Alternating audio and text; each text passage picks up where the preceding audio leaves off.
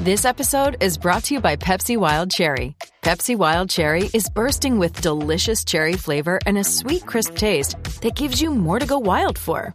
Getting wild may look different these days, but whether it's opting for a solo Friday binge watch or a big night out, everyone can indulge in their wild side with Pepsi Wild Cherry. Also available in Zero Sugar. So grab a Pepsi Wild Cherry and get wild. Welcome to episode 80 of the Talking Friars podcast. My name is Ben Fadden here today. Not a whole lot of news, I mean, not really any news to talk about uh, today on this podcast because obviously it's a lockout in Major League Baseball. Nothing has changed. Ever since that Wednesday uh, kind of lockout, it's kind of interesting to be quite honest. Uh, there's been literally no talks, there's been no conversations or anything uh, between the league and the players no conversations, nothing. So that kind of just tells you that before that December 1st or December 2nd midnight kind of deadline, uh, they're they wanted all these moves to be made, maybe as kind of a bargaining thing. Uh, saying, "Hey, we're spending our money. You know, you can't come yell at us. You can't do that." Um, so I think you're seeing no movement, no urgency. Maybe one because it's the holidays. Uh, some teams are like the Mets are just trying to narrow down their manager search, uh, but they're going to use the excuse for the holidays, uh, that excuse, and then I don't expect much urgency to happen for another couple of months at least, and that's really sad to hear because you want you know this off season, you want MLB Network on, and they're not even showing anything; they're just showing uh, past baseball games, like it's just you know the regular off season uh, or you know, like nothing at all is happening. There is no nothing. So it's just sad that there's literally no activity happening. Um, so I wouldn't expect much urgency to happen until like February 1st. I think that's like a deadline I would look at because then you have two weeks to go about till pitchers and catchers report toward for spring training. At least that's the set date right now. Um, and then obviously you want them to have a full ramp up, especially pitchers for spring training, so that you can be ready for the full season and that there aren't a lot of injuries uh, that happen. So I think that February 1st is a date that they probably should want to have something done by, or at least have some traction towards it. I know that's a long ways away, but they're going to probably, you know, not have a whole lot of urgency until then, I would think, because there is no urgency. There's no games being missed. Um, and as we saw leading up to this deadline, this past week before that deadline happened on December 2nd at midnight, there was a lot of uh, action going on. There was a lot of things happening uh, in urgency. And so I think the players in the, the league kind of know that regardless of when this deadline is, there can be that same action again in a week or a two week span where there's all these deals and all that. There can be that action again uh, at that time. And so I think that's why you're seeing not a whole lot of urgency because they know that even if, let's say, an agreement happens February 1st, you know, two weeks they have a week and a half or whatever, however amount of time they have to get deals done. They both sides have probably agreed that they think that they can get it, you know, deals happening. So I, it's sad. I just don't think there's going to be a whole lot of urgency. So that's kind of the CBA negotiation update. Isn't a whole lot of an, a lot of an update uh, just kind of when I think a deadline is going to happen. But moving into the major part of this episode, why I'm recording this, uh, thank you again for listening on you know Spotify, Apple Podcasts, wherever you get it. Uh, watching on YouTube, I appreciate it. Um, the main thing is I wanted to have some fun a little bit today with the uh, trade proposal that I was thinking about. You know, a little bored because of no off season happening, uh, no off season moves. So just thinking about how the Padres, some trades you might see or uh, hypothetical trades that you know do make sense. They do make sense um, for the Padres uh, and obviously the other team uh, involved that could happen after the uh, lockout happens or lockout uh, is done and concludes. So I have a trade. The Padres uh, involved with the Red Sox. A hypothetical trade. Obviously, this hasn't happened it might not happen, probably won't happen, but it's just fun to talk about because it is a situation that a trade is probably going to happen from that position. And it's a trade that could work. You know, it could work. Um, so that trade is the Padres and the Red Sox. Those are the two teams involved. The Padres trading Luis Campusano or Aaron Nola to the Red Sox, as well as Eric Hosmer, and 30, $39 million uh, to the Red Sox. And in return, the Padres received a pitching prospect or two, uh, like a Brayan Bello, who's or Brayan Bello, however you say his name, who's one of the top pitching prospects in that organization. Um, so that's my hypothetical trade. Um, I wrote about the story today on gaslampball.com, so that's why I'm kind of doing it here. Uh, just kind of, you have a, you know, an audio, uh, visual version here on this podcast on YouTube, or you can read it. Um, and so I do want to show you that right now. This is the possible trade that I did write about. Again, what I just mentioned Luis Campusano or Austin Nola and Eric Hosmer. And the, uh, the Red Sox would take on $20 million of the remaining contract. The Padres would obviously give them $39 million, which is a huge chunk of it. But Eric Hosmer just hasn't lived up to his production. And so they're going to need to bite. They're going to need to give that team a lot of salary relief and a lot of help paying off Hosmer's contract. Padres receive pitching prospect such as a Bello. Um, I think, I mean, it could be anyone. It could be a lower level prospect. It could be someone worse than that. It's not, this trade for me isn't really about what the Padres receive, although, you know, they probably should get some good help back because the farm system isn't as strong as it was because of all the trades that AJ has made in the past. Um, you know, with Clevinger and Pham, uh, Cronenworth, uh, Grisham, all those Snell, Darvish, Musgrove, all those guys. You can keep going on and on, including the trades they made last year with Frazier, giving up uh, Marcano, uh, Mason Thompson. They gave up for Daniel Hudson, which didn't really work out, but just a lot of prospects. Farm system just isn't really as strong. So I think that getting something back, uh, substantial back, uh, would help. But this trade isn't really about the talent that they're receiving back. It's more about the flexibility that they're receiving back. So, like I mentioned here, I think that it's uh, it, it's it's a good trade. I think for both sides. For the Padres, like I just mentioned, they get the flexibility, right? They don't have a whole lot of payroll space. Uh, track I saw before the Frazier trade at the start of the offseason the total luxury tax base was negative three million. Now that number has obviously changed, um, but there's still, you know, it's a lot of um, there's going to be a lot of moves that I think the Padres are going to have to make if they want that financial flexibility that they just don't really have at the moment. And a big part of that, that gaining that flexibility, could be trading Eric Hosmer and some of his contract. Again, they're going to have to eat a lot of it, um, but you know, at least they get some, you know, $20 million of salary relief, which could really help uh, because it, you know, that $20 million could be spent elsewhere. You know, that $20 million could be spent on the first year of a Nick Castellanos deal or a Kris Bryant deal or a Nelson Cruz or a Kyle Schwarber or anyone or anyone uh, help pay off Tommy Pham on a one year deal if he comes back, which seems like a very strong possibility. So just giving salary relief creates a whole lot of more scenarios that AJ Preller and the front office can help improve Bob Melvin's team. Um, so I think that's the main reason the Padres are doing that. Now, getting to Campusano or Nola, I think that you know it wouldn't really be great to give up. You know, you're not going to give up both of them, but one of them it would hurt. But with four catchers now on the 40 man roster, Caratini, Nola, Campusano and Jorge Alfaro, who they just traded uh, for before the lockout. They're not going to have four catchers, so I think that you're going to see a trade.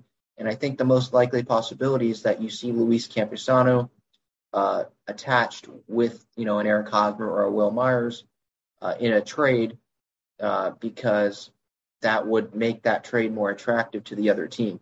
Because the other team, if they're going to be taking on, and not too productive player who has a big salary, they're going to want at least a star prospect type, you know, at least someone that could have a big impact going forward on the major league roster in the years to come. They're going to want that type of guy back. So I think that's why you're going to see if Hosmer is traded, someone like Campusano is going to be attached uh, because And for the Padres' sake, they they don't want to give up a Mackenzie Gore because they're he looks promising now. Uh, they don't want to give up on him. He used to be the number one pitching prospect in the league. They're certainly not going to give up on C.J. Abrams. I mean, he's like a smaller Fernando Tatis Jr. They're not going to give up on him. Uh, they're not going to give up on Robert Hassell III. He's you know looks like once he gets stronger, he could be another power hitting outfielder with a lot of years of control that they want on their team in the future uh, in contention. They're probably, I mean, they could, but they like James Wood, you know, as a power bat type bat. Uh, they they just don't want to give up their top prospects, especially when they've already given up some of their top prospects in Marcano um, and guys and uh, Xavier Edwards in the past. That they just don't want to do that anymore uh, because they, they they believe in the top crop prospects that they have. So Campusano is the main, I think, the most viable uh, trade target, you know, in terms of those top Padres prospects because they have four catchers. I think the comments that you've heard AJ Preller use in the past about, um, you know, how much he likes Jorge Alfaro, uh, his tools that he has. I think, and especially that he just traded for him. I don't think he's going to trade for him and flip flip him. Plus, I don't think he really has that whole much value right now, to be quite honest, on the trade market when this lockout, you know, concludes because he's had some injury history like Austin Nola has had. Uh, the power hasn't been there since 2018, 2019 when he hit 18 home runs in his first year with Miami when he came over for that uh, JT Realmuto trade. So I just don't think that you're going to see him traded. Caratini, I don't think that you're going to see him traded, like I mentioned uh, in this article, because he's Joe Musgrove's personal catcher. Um, you know, he's uh, you know, you Darvish's personal catcher. Uh, and like I mentioned here, you know, being both of their personal catchers is one thing, but also you don't think that the front offices would, would deal him either because he's a reliable backup, and that's what you want out of your backup, someone that can stay on the field. And Caratini proved that last year. He can prove, and he's he's proved that pretty much his entire career. Now the power is not totally there, uh, but with that said, I think that you know you want a reliable backup catcher, and he is as reliable, you know, as they come. And so, at, you know, that's why. Uh, getting to Austin Nola, while that might make sense, I get that he has an injury history as well, but it was, you know, less than two years ago that he was hitting over 300 with the Mariners before the trade to the Padres. Um, so I get that that's a smaller market, but he has shown in the big leagues, at least at some time span, that he can hit pretty well. He can play well. Uh, he can hit. He can survive. Definitely survive in the big league level at the catching position. He's pretty good defensively at catcher as well. Uh, and I think a team, if they're at least getting, uh, I think, you know, with Nola, maybe they're banking that he can stay healthy.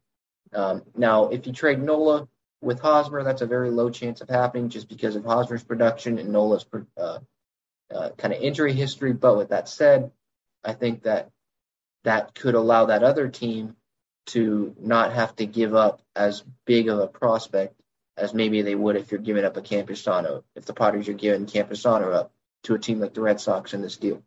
So again, Campusano or Nola and Hosmer, the Padres, uh, the Red Sox take on 20 million of that remaining contract. Padres uh, provided the other 39 million.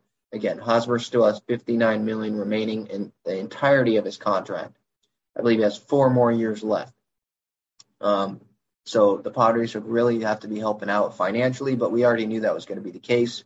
And the Red Sox, I do want to get to why the Red Sox would be okay with this. I, I mean, Austin Nola again. I, am more focusing on the Luis Campusano part of the catcher with Hosmer. Um, it could be Myers too, uh, but they're also already taking on a Jackie Bradley contract in the outfield. So I think that Campusano and Hosmer might be the more likely case. And I think for the Red Sox, like I mentioned here, I think a catcher is definitely something that they uh, that they'd be interested in. A catcher of Campusano, uh, you know, his value is, uh, you know, his he definitely he's someone you know at the top of the minor league system for the Padres that he definitely has value on the trade market, obviously, and he has potential. Um, you know, potential. I know that it, it's it's only potential because it hasn't been done yet. So it's not like he's going to perform. You know, he kind of struggled at the big league level with the Padres when he came here, but he looks better with the mechanics, shortened load uh, at the plate. Um, so we'll see if he ever gets the big leagues again with the Padres. Um, but I think it would be a, definitely an attraction to get Campusano if you're Chaim Bloom in the Red Sox, uh, because Christian Vazquez, their starting uh, catcher, he only has one year left on his major league deal, um, and so if they and he's over 30 years, he's 31 years old, so I'm not quite sure that they'd want to continue uh, that you know relationship if he's over 30 and they have the chance to acquire a 23 year old in Campusano who has the tools. He has good power and he has a strong arm. So I think maybe they're willing to bet on that. And if that doesn't work, they can always bring him back on a Vazquez on a one or two year deal or have him be the backup catcher and kind of mentor Campusano or just whatever the case is. Um, there's always one or two year deals or trades that they can make for a catcher if Campusano doesn't work out. Um, or, the, like I said, they can always bring Vazquez back. Uh, I think you know, being a free agent at the end of the year, that I don't think that they're going to want to give big money to Vazquez. But again, I'm not a Red Sox fan. I'm not in Boston, so I don't really have a huge pulse on what's happening with that whole Vazquez situation. But I think that's why it's interesting to the Red Sox. They get the potential in Campusano, and he could come in at the very right time to replace Vazquez uh, as the you know the permanent starting catcher. Uh, from you know, and for the Red Sox with Hosmer, they supposedly, I don't really believe this, but they supposedly had interest in him, finished in second place, I guess, uh, in that whole free agent offseason when the Padres landed Hosmer. The Red Sox were not willing to give him that much money. But that but now that it's four years in, maybe they're more willing to.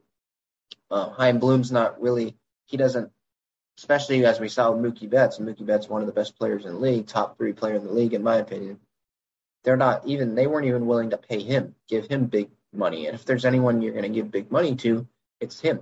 And the Dodgers did that uh, before he even played one regular season game with them in a Dodger uniform. So I think that yeah, it might be hard for the Red Sox to you know want to pay that much money to Hosmer, but that's why I have the Padres in this potential hypothetical trade, uh, picking up a big 39 of the 59 million remaining on the contract. Uh, I think the first base situation in Boston, they have Bobby Dalbec there right now. He hasn't really been great uh, in a Red Sox uniform. Um, so, and I think Hosmer, you know, they have JD Martinez still as the DH, but if Martinez leaves, they can always have Hosmer there. They can have Hosmer as a pinch hit bat. Uh, if Bob Dalbec struggles, they can have Hosmer there.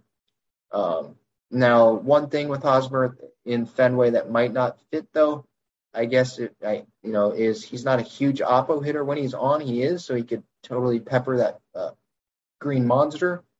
But at the same time, uh, he's more of a pull hitter, uh, and if he does have the ball in the air, it's probably not getting out because of how deep that right center field gap is at Fenway. But I think that um, you know, the first the they the Red Sox. I mean, they could always go get Freddie Freeman if they want to pay that, uh, but then that goes against their whole messaging of not paying Mookie Betts. So you're going to pay Freeman, but not pay Betts, who's been there, who was there his entire career, won a World Series with them, so won an MVP. Just, That just doesn't really make sense. They could bring in Rizzo, but they tried to last offseason and that didn't happen. Um, so I think, you know, but I did want to bring up a point here by ending this. The Red Sox, you know, that whole point that I have just been talking about, them not wanting to pay big money to guys and long term, you know, with Chaim Bloom coming over from the whole Tampa Bay Rays thing where they don't pay big money to guys uh, usually, uh, and they're more nickel and diming guys, one two year deals, Rich Hills type stuff. Uh, I think with that said, they just did trade Hunter Renfroe to the Brewers, well, former Padre by the way, for um, for Jackie Bradley Jr. And Jackie Bradley Jr. is one of the, uh, you know, worst offensive players in baseball. Uh, definitely worst offensive outfielders in baseball. So I think, you know, they have sh- they definitely showed, and th- we can pull up the contract here by the way. They did show uh, that they're willing, at least in that Bradley case, to take on big salary to get top 30. They got two top 30 prospects back in that deal before the lockout. So I think that definitely shows that they're willing to, you know, take on a big contract like Jackie Bradley Jr.'s and therefore Eric Hosmer's potentially if they're going to get back a top prospect. The Padres, they have that top prospect that they can give to uh, the Boston Red Sox and Luis Campusano. So here I'm pulling up on YouTube for all the YouTube folks. We got Jackie Bradley Jr.'s contract. He is a free agent at the end of 2024, so he's under control for the next two years. 20, uh, 2023 is a mutual option. Red Sox probably won't pick that up, but they're still paying $8 million on the buyout. So he got paid 6.5 million in the first year. Brewers didn't want to pay the next two years, so at least 2022. So he's getting paid 9.5 million. That's a pretty big contract uh, for a defensive first Jake Marisnick type center fielder who doesn't have a whole lot of pop, uh, doesn't hit for average, just isn't a great offensive talent. They're paying a lot of money to him. So they're willing to pay. So in this proposal, right, I have them taking on 20 million. That's, or, right, I have them taking on, yeah, 20 million. Um, they, so they'd be paying for, let's say, let's see, we could pull up Hosmer's contract here. Um, the Padres would obviously like in they're you know helping them out with 39 million dollars.